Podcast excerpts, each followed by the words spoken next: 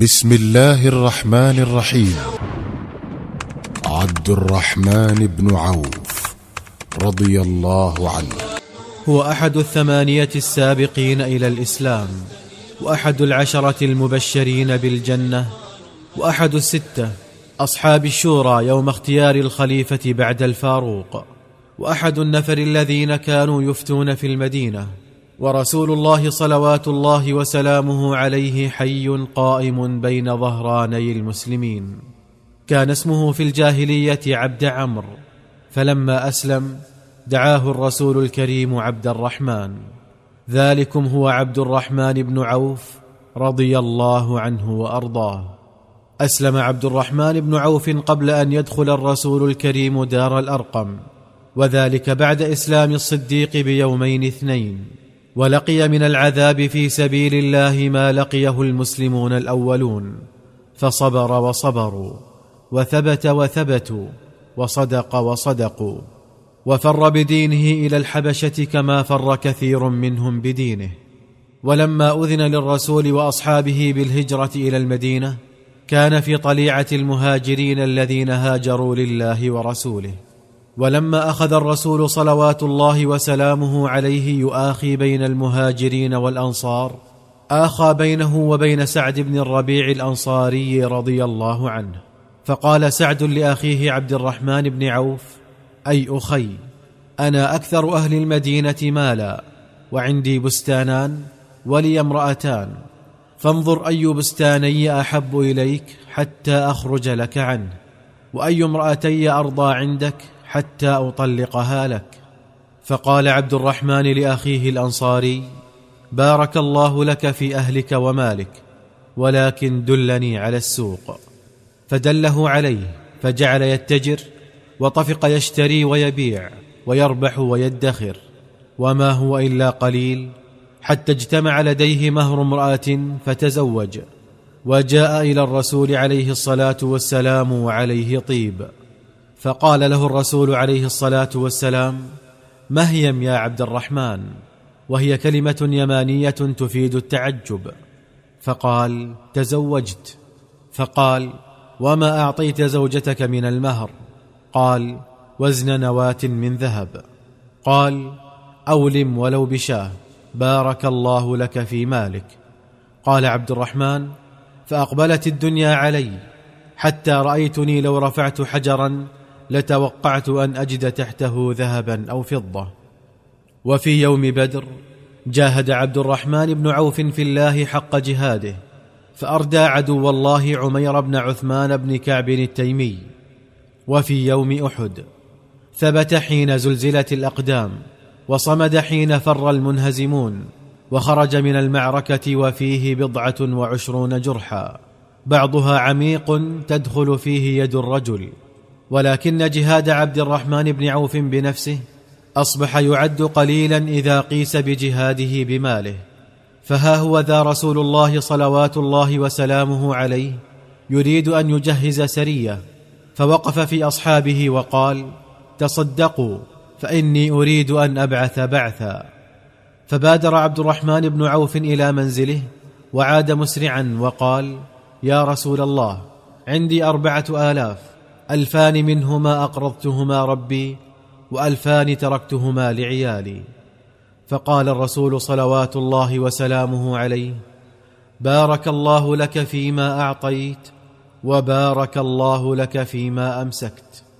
ولما عزم الرسول عليه الصلاة والسلام على غزوة تبوك، وهي آخر غزوة غزاها في حياته، كانت الحاجة إلى المال لا تقل عن الحاجة إلى الرجال، فجيش الروم وافر العدد كثير العدد، والعام في المدينة عام جدب، والسفر طويل، والمؤونة قليلة، والرواحل أقل، حتى إن نفرا من المؤمنين جاءوا إلى الرسول يسألونه في حرقة أن يأخذهم معه، فردهم لأنه لم يجد عنده ما يحملهم عليه، فتولوا وأعينهم تفيض من الدمع حزنا ألا يجدوا ما ينفقون، فسموا بالبكائين، وأطلق على الجيش اسم جيش العسرة.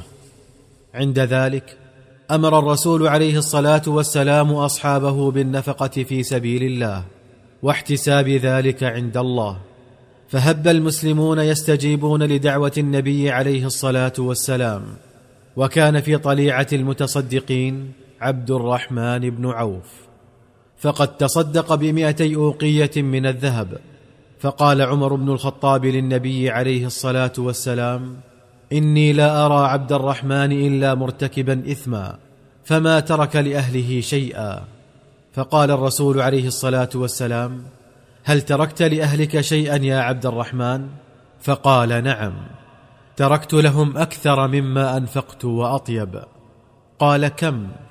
قال: ما وعد الله ورسوله من الرزق والخير والأجر. ومضى الجيش إلى تبوك، وهناك أكرم الله عبد الرحمن بن عوف بما لم يكرم به أحدا من المسلمين. فقد دخل وقت الصلاة، ورسول الله صلوات الله وسلامه عليه غائب، فأما المسلمين عبد الرحمن بن عوف. وما كادت تتم الركعة الأولى حتى لحق رسول الله صلى الله عليه وسلم بالمصلين، واقتدى بعبد الرحمن بن عوف وصلى خلفه. فهل هنالك أكرم كرامة وأفضل فضلا من أن يغدو أحد إماما لسيد الخلق وإمام الأنبياء محمد بن عبد الله؟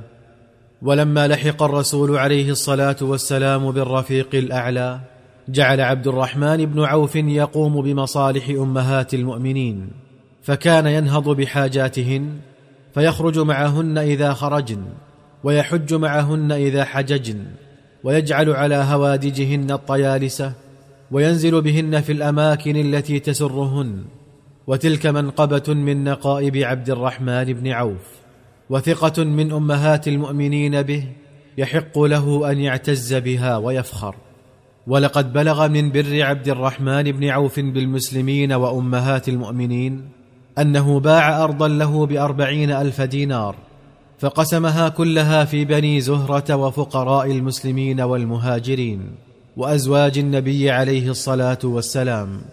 فلما بعث إلى أم المؤمنين عائشة رضوان الله عليها بما خصها من ذلك المال، قالت: من بعث هذا المال؟ فقيل: عبد الرحمن بن عوف. فقالت: قال رسول الله صلى الله عليه وسلم: لا يحنو عليكن من بعدي إلا الصابرون.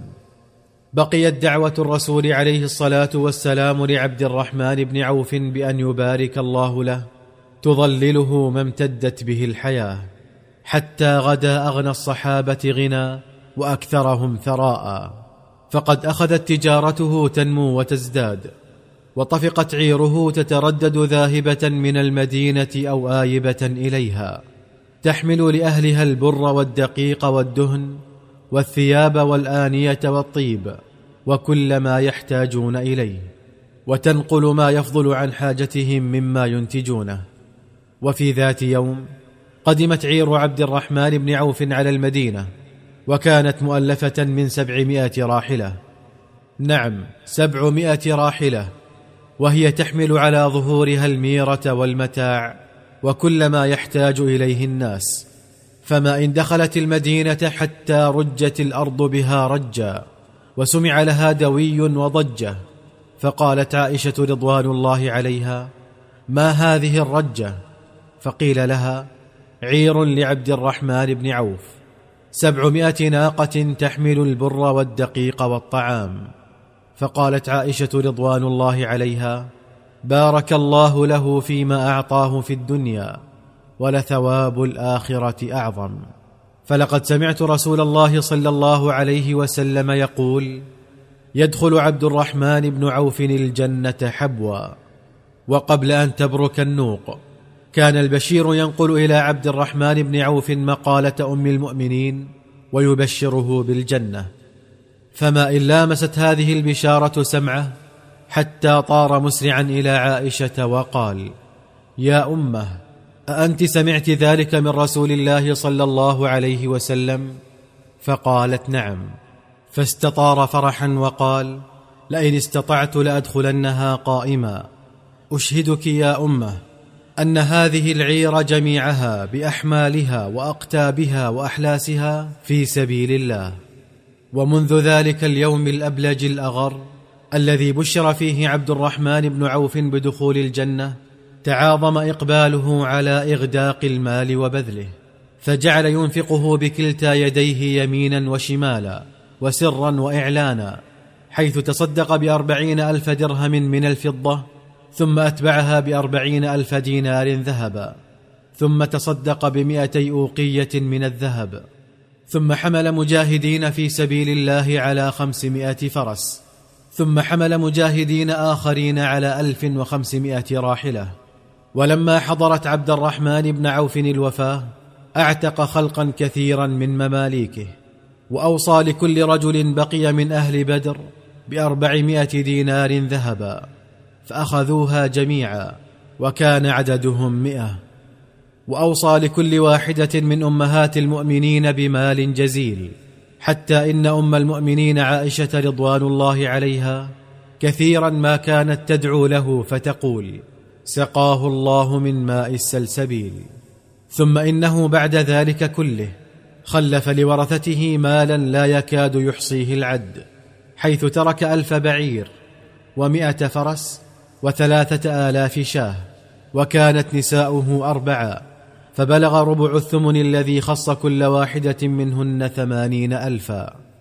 وترك من الذهب والفضة ما قسم بين ورثته بالفؤوس، حتى تأثرت أيدي الرجال من تقطيعه، كل ذلك بفضل دعوة الرسول صلى الله عليه وسلم بأن يبارك له في ماله. لكن ذلك المال كله لم يفتن عبد الرحمن بن عوف ولم يغيره، فكان الناس إذا رأوه بين مماليكه لم يفرقوا بينه وبينهم.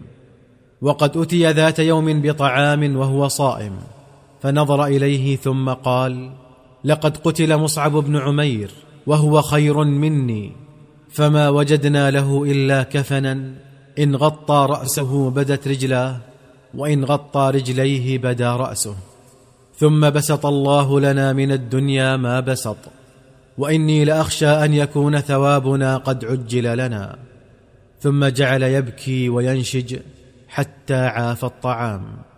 طوبى لعبد الرحمن بن عوف وألف غبطة، فقد بشره بالجنة الصادق المصدوق محمد بن عبد الله، وحمل جنازته خال رسول الله سعد بن أبي وقاص، وصلى عليه ذو النورين عثمان بن عفان، وشيعه أمير المؤمنين المكرم الوجه علي بن أبي طالب، وهو يقول: لقد أدركت صفوها وسبقت زيفها يرحمك الله. بارك الله لك فيما أعطيت، وبارك الله لك فيما أمسكت، من دعاء الرسول.